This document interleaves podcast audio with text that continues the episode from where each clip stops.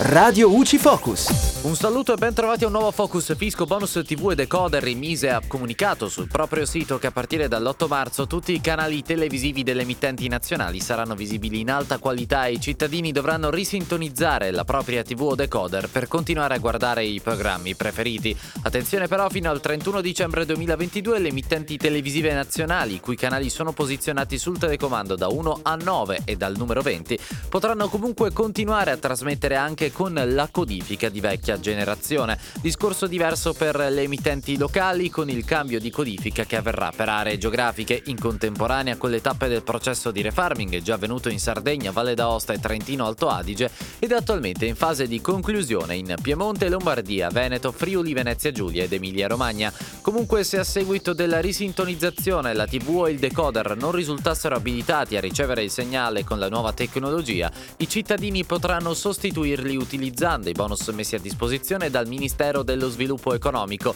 che si possono richiedere fino al 31 dicembre 2022. È tutto al prossimo Focus. Radio UCI